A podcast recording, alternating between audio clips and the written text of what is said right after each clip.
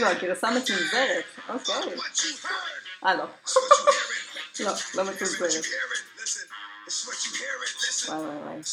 כמה אנרגיה יש בבן אדם הזה.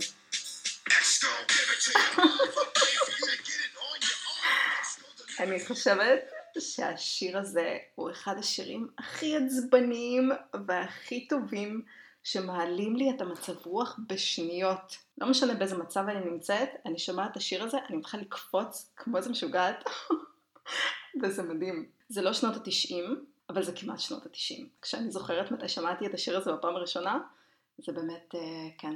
שלום, ברוכים הבאים לפודקאסט רוטרדם בת ים. Uh, היום אנחנו עושות uh, משהו שנקרא סולו קאסט, ואני מדברת על עצמי ברבים. אני יכולה רק לדמיין שרות כאן נמצאת איתי בחדר, אבל, uh, אבל היא לא. אז uh, אני ויק, אני נמצאת ברוטרדם. בחוץ יש סערה מטורפת, משהו עצבני, רוחות 60 קמ"ש. וספטמבר, תחילת ספטמבר, אז זאת, ה, זאת העונה שלנו. ובארץ חמימים, 46 מעלות בקריית שמונה, כן? אז אה, שום דבר לא חדש, חם בארץ, קר פה, קורונה עדיין איתנו, אי אפשר לטוס, זה העדכון שלנו לעכשיו. והיום אני רציתי לדבר על נושא שאני מאוד מאוד מאוד אוהבת. אם אתם אה, אי פעם קראתם את הספר של טים פריס שנקרא Tribe of Mentors, שזה סוג של שבט של מנטורים. אני חושבת שכתבתי על זה פוסט בחשבון שלנו באינסטגרם. אחת השאלות שהוא שואל היא, מה הכישלון האהוב עליך ביותר? או אהוב עלייך ביותר. ושאלה נוספת היא, מה, מה את עושה כשאת הולכת לאיבוד? כשאת לא מצליחה להתפקס? איך את חוזרת בחזרה למקום הזה שממנו אפשר ליצור? והוא שואל את השאלה הזאת המון אנשים. ואני חייבת להגיד שלדבר על כישלון זה אחד הדברים הכי לא נעימים שאפשר לחשוב עליהם וצריך לדבר, כי כולם חווים את זה. כל מי שעובד עם לקוח, כל מי שמנסה לעשות משהו שהוא לא רגיל, חווה את ההרגשה המאוד מאוד מאוד לא נעימה הזאת, כשעובדים מאוד קשה על משהו, ואז הדבר הזה פשוט קורס, מתפרק, משנה כיוון, תופס צורה ש... וואו, קשה בכלל אה, לדמיין מה זה היה אמור להיות במקור, וכל זה קורה כשאנחנו יוצאים טיפה מהאזור שאנחנו אה, בטוחות בו, לנסות ליצור משהו שהוא טיפה שונה. היום אני הולכת לדבר על מה קורה כשפרויקט נכשל בצורה פנומנלית, כאילו ממש כישלון מוחץ.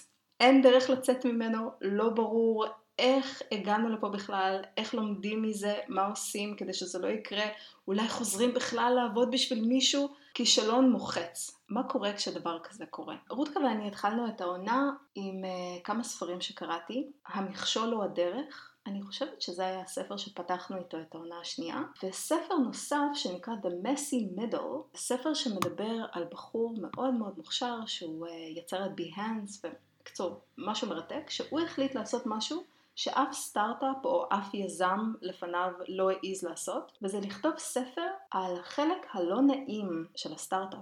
לפני שהוא הצליח. זאת הייתה תקופה שהוא רצה והעדיף לשכוח, הוא היה צריך ממש לחפש לחפש את האימיילים ולבדוק בדיוק מה קרה שם כדי להיזכר, כי אנחנו נוטים לזכור את הטוב ולא את הרע. והוא מצא לנכון לדבר דווקא על הצד הקשה, דווקא לדבר על הצד המאוד אה, מעורער של הפרויקט, כי הוא יודע שכולם חווים את זה. וברגע שקוראים כזה ספר, מרגישים שאנחנו בחברה ממש טובה, מרגישים כאילו העולם לא קרס. אה, רותקה ואני עבדנו על פרויקט לפני כמעט עשר שנים, שניסינו לעשות פסטיבל די גדול שכלל מלא אומנים מהולנד ומישראל עם מוצרים מיוחדים, עם חשיפה מטורפת לאומנים מוכשרים בטירוף עם אפשרות למכור את העבודה שלהם ואנחנו הצטרפנו לבנות של צבע טרי כי הם היו הוותיקות בתחום ובאמת יכלנו להיעזר ב... בידע שלהם והן היו מקסימות וקסומות ובאמת מפרגנות, כמובן שזה היה עסק בשבילם, כן? אנחנו אם היינו מעלות את הפרויקט כמו שהוא היה אמור לעלות, לא היינו מרוויחות כלום. וזה היה בסדר, כי לא עשינו את זה בשביל הרווח, היינו ילדות אה, מאוד מאוד צעירות, אני הייתי לפני גיל 30 בכלל, היה לנו ממש עיניים אה, נוצצות והמון המון המון רצון לעשות, לשנות, ליצור, והפרויקט הזה נכשל בכישלון אדיר. ואני זוכרת שעוד לפני שהצלחנו לקיים אותו, הכישלון היה מטורף. הייתי צריכה לחזור לכל האנשים המדהימים שיצרנו איתם את השיתופי פעולה ולהגיד להם, תקשיבו, הדבר הזה לא מתקיים. היו מלא סיבות ללמה זה לא התקיים, אבל הסיבה הגדולה ביותר הייתה תקציב. ואנחנו לא קיבלנו את התקציב ש... שבנינו, שבנינו עליו. זאת הייתה אכזבה נוראית, ממש אכזבה מטורפת, ולקח לי המון המון שנים להתאושש ממנה. פחדתי לקחת על עצמי פרויקטים אחרים, פחדתי לעשות משהו שהוא טיפה שונה. יש ביפנית פתגם שאומר מסמר שמבצבץ החוצה, אוי, אני הורגת את זה בתרגום שלי, כן? אבל מסמר שיוצא החוצה, דופקים בו עם הפטיש יותר חזק, כדי שהוא ייכנס לתוך השורה. אז זאת הייתה הגישה שלי הרבה מאוד שנים, עד לאחרונה, אפשר להגיד.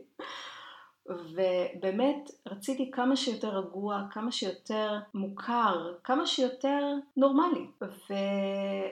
וברגע שחווים את הכישלון הראשון ומתגברים עליו, כל הכישלונות אחר כך הרבה יותר קלים. זה קצת כמו הסרט הזה Fight Club, שאם מעולם לא קיבלת אגרוף בפנים, אתה כנראה לא תיכנס לכל מיני uh, קרבות רחוב, אבל ברגע שאתה נכנס לקטע, אתה רואה בזה קטע, אני לא יודעת, אולי זה סוג של מזוכיזם, אולי, אולי כל הסרט הוא בעצם על מזוכיזם. טוב, אז מה שרציתי לדבר עליו היום, זה באמת מה בדיוק עושים כשפרויקט גדול קורס. בלי להיכנס יותר מדי לפרטים, אחד הכישלונות הכי הכי הכי גדולים שאני חוויתי בעבודה עם לקוחות, היה פרויקט שעבדנו, אה, רועי ואני, כן, רועי אה, לקח על עצמו את כל הצד של העיצוב, ואני לקחתי על עצמי את הקמפיין של ה marketing. כדי לקחת את, ה, את המוזיקאי המוכשר בטירוף ממקום א', שזה מקום שהוא ממש תקוע בו, הוא לא מצליח למכור את הכרטיסים שלו בעלות מוצדקת, הוא חי מנדבות, הוא אלרגי למילה כסף, הוא לא מוכן שישלמו לו על כלום, הכל צריך להיות בחינם. כשהגיע רגע המשבר, שהוא לא יכל לשלם את החשבונות שלו, הוא החליט שהוא צריך שינוי.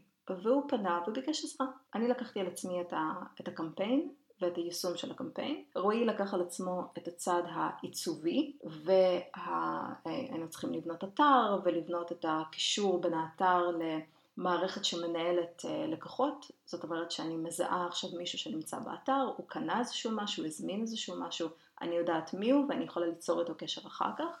עם כל המגבלויות שיש באירופה מבחינת אה, חוקה ועבדנו, החלטנו לעבוד על הפרויקט הזה במשך חודש ימים שזה ארבעה שבועות למעלה משמונה שעות ביום ואין סופי שבוע כי זה פרויקט אה, קצת אה, מחייב. יצרנו רעיון שהוא מטריף. עבדנו מאוד קשה על כל הדבר הזה. וכשהיינו אמורים להוציא את הפרויקט החוצה, האומן הרגיש אה, שהוא צריך עוד זמן, שהוא לא מוכן לשחרר. אז אה, לקחנו עוד שבוע וחיכינו עוד שבוע. ואחרי שבוע הוא כל כך נלחץ מהדבר הזה, שהוא החליט, הוא לא יכול לעשות את זה. ואני חשבתי שזה היה מרתק. ברגע שהוא הודיע שהוא לא מוכן לעשות את זה, זה החזיר אותי לרגעים עם כל כך הרבה אנשים שעבדתי איתם, שהרגשתי שהם באמת מפחדים מאיזשהו שינוי. הם מאוד מפחדים להתחיל משהו חדש ושונה ואחר, והם פשוט מעדיפים להישאר במקום שבו הם מרגישים בנוח. הם לא רוצים לשנות, גם אם זה פוגע בהם. הם מעדיפים להשאיר את הדברים כמו שהם. ואני הייתי אסירת תודה שהוא אמר את זה בצורה שהוא אמר, ובזמן שהוא אמר. כי הרבה יותר גרוע כשאנחנו עובדים על איזשהו משהו זה מגיע למקום, זה מצליח והבן אדם מתפרק כי הוא לא מוכן להצלחה. הוא לא מוכן לחוות את הדבר הזה בכל העוצמה שלו. אפשר להסתכל על כל העבודה הזאת בשתי דרכים. דרך אחת היא האגו נפגע, איך הוא מעז, אנחנו עבדנו על זה כל כך קשה, והמינימום שהוא יכול לעשות וכן הלאה וכן הלאה וכן הלאה. או הדרך השנייה זה באמת להבין בן אדם שלא מוכן לאיזשהו משהו, לכבד את הרצון שלו, להגיד אני עשיתי את העבודה הכי טוב שיכלתי לעשות, לא ידעתי לאן זה ייקח אותי, למדתי המון בתוך כל התהליך הזה, ובפעם הבאה אני אדע לזהות את הסממנים בצורה הרבה יותר טובה. באותו יום שהפרויקט נגמר, ראיתי פוסט מאוד מעניין בפיד שלי באינסטגרם, שמדבר באמת על שלקוחות שלא מתאימים, אני לא רוצה לקרוא להם לקוחות רעים או טובים, זה לא נכון,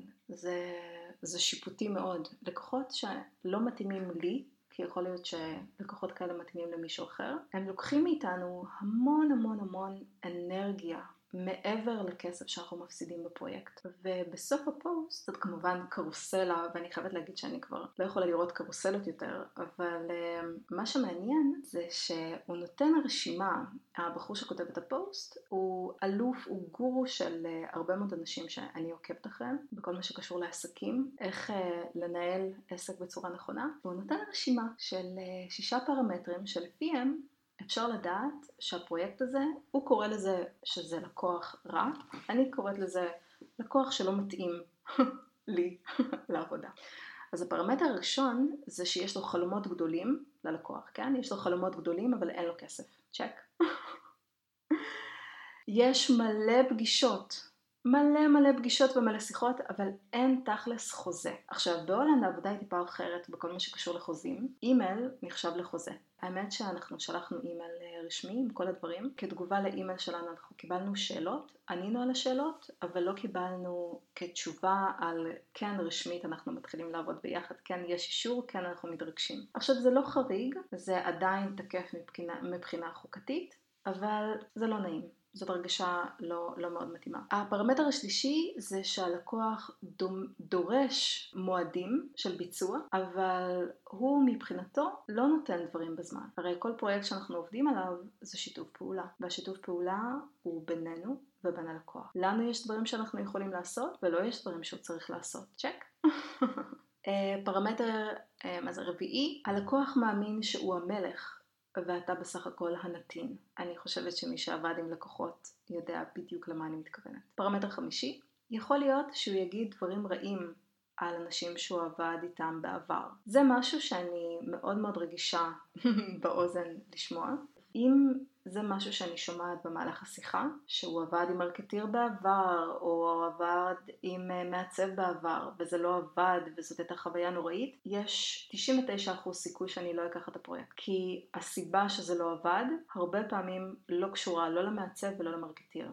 יש שם איזושהי בעיה של uh, חלוקת כוחות. וכמובן, uh, הפרמטר האחרון, זה קצת לא מתאים לנו בכל אופן, זה שהלקוח מזלזל, הוא לא ישיר, הוא מפוזר לגמרי, ובאופן כללי מאוד לא נחמד. עכשיו יש עוד משהו שאני למדתי מג'ונתן סטארק, שאני לא ידעתי על זה בעבר, ואחד הסממנים שהוא מדבר עליהם כשהוא מדבר עם לקוח והוא מבין שהוא לא הולך לקחת את הפרויקט, לא משנה בכמה כסף מדובר, זה שאם ללקוח יש יותר מדי זמן פנוי על הידיים. לא יודעת, אומרים בעברית זמן פנוי על הידיים? נראה לי שזה תרגום, נראה לי שזה תרגום, שיש לו יותר מדי זמן. ואם ללקוח יש יותר מדי זמן, הוא יתחיל לעשות micro-management. הוא יתחיל לנהל כל אספקט בתוך הפרויקט. ואנשים שיש להם יותר מדי זמן פנוי, זה לא אנשים שאתם רוצים לעבוד איתם, מסיבה מאוד פשוטה. בן אדם שהוא מצליח, הוא עסוק. בן אדם שחולם על הצלחה, מתחיל לנסות לשלוט בכל פרמטר של עבודה. ואני חושבת שזה די קריטי בבחירה של איזה, עם איזה לקוח אנחנו עובדים. כמובן שעכשיו,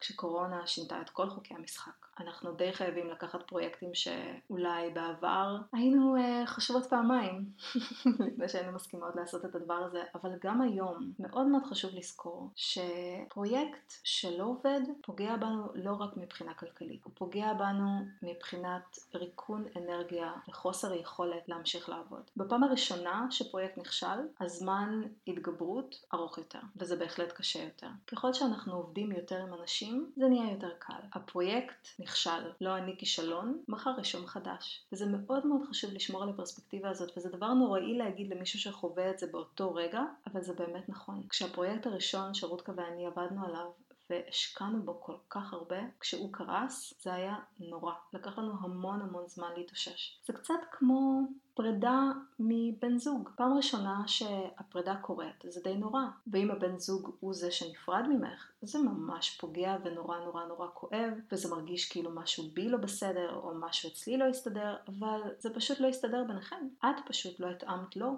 והוא לא התאים לך. אותו דבר עם לקוח, אותו דבר עם פרויקט. זה בסך הכל משהו שלא התאים לנו, אבל זה לא אומר שבאנו משהו לא בסדר. יש כמה טכניקות שאני מאוד אוהבת להשתמש בהן כשמשהו כזה קורה. אני נותנת לעצמי משהו כמו יום לחשוב, אוי, אה, זה נורא מתסכל.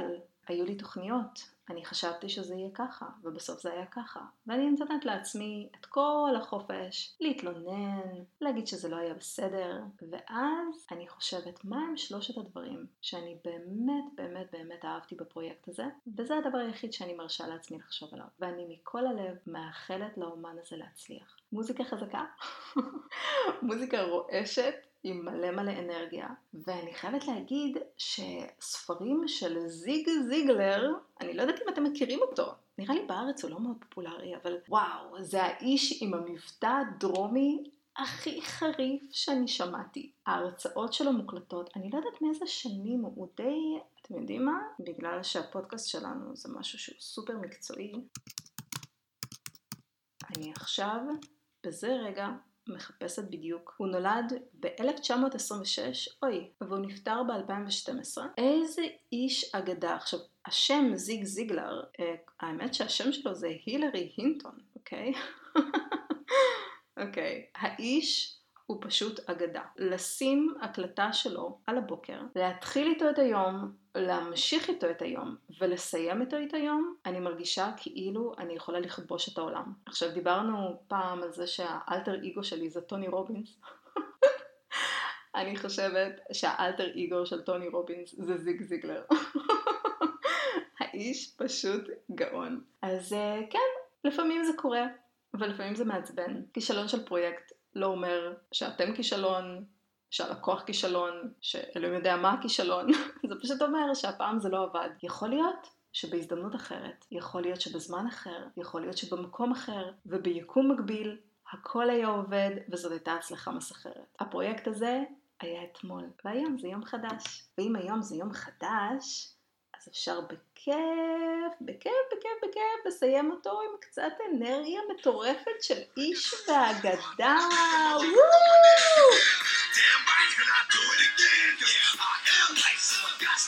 יואו.